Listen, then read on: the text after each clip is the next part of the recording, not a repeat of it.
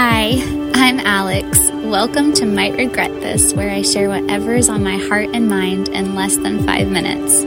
Okay, so I might regret this, but what is the cost of convenience on our minds, on our bodies, our souls, our motivation levels, and our community? In order to survive, way back in the day, we used to have to get our own water, walk down to some water source, a lake, a stream, bring buckets or baskets or whatever we had to put it in. We had to hunt for or gather our food and farm and cook it and bake it. And we did this alongside other people who were doing the same. We were constantly outside connecting with nature in order to survive. And if we wanted shelter, we had to build it. If we wanted clothes, we had to sew them. There was literally no option to be lazy if we wanted to survive. And now, in our modern day Western culture, we don't have to do any of those things. And we can just go grocery shopping or have our groceries delivered to our front porch. We don't really have to go outside for any reason unless maybe we're driving to and from work or taking care of our lawns. Um, we don't have to cook. We can just pop some food in the microwave or swing in a drive through or have Postmates deliver or open a bag of processed food.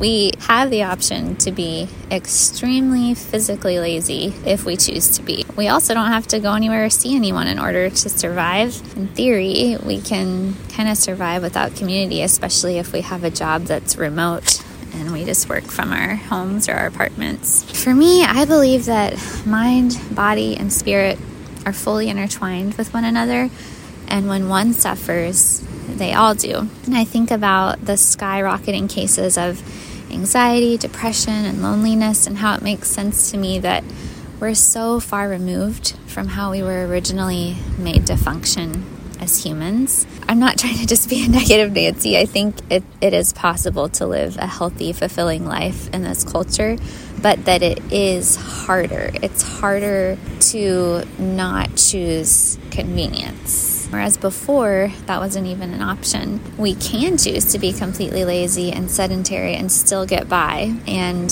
have a false sense of community by scrolling our phones. I'm absolutely not perfect at this by any means. We eat our fair share of processed foods and meals out, but I do try to make an effort to make the harder choice the majority of the time. To say, you know what, I don't feel like going for a walk right now, but I know that it is going to be good for my mind and my body and my soul.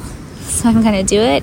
I don't feel like making dinner for all five of us right now, but I'm going to do it because I know that in the long run it's going to be better for us. Maybe there are some good things convenience has brought us, like an increase in productivity in our work, and maybe sometimes that work might benefit the world or those around us, but sometimes not. So, is giving up all of these other things worth being more productive with our work?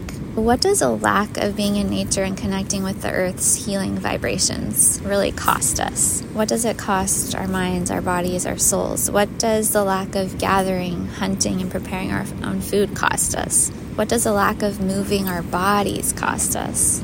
What does the lack of human connection cost us? What are some decisions we can make in this modern day world to try to implement more of these harder choices to make? There's this quote I think about so often, probably at least once a week, or when I'm faced with a difficult decision where I want to be lazy and I don't want to do the harder thing.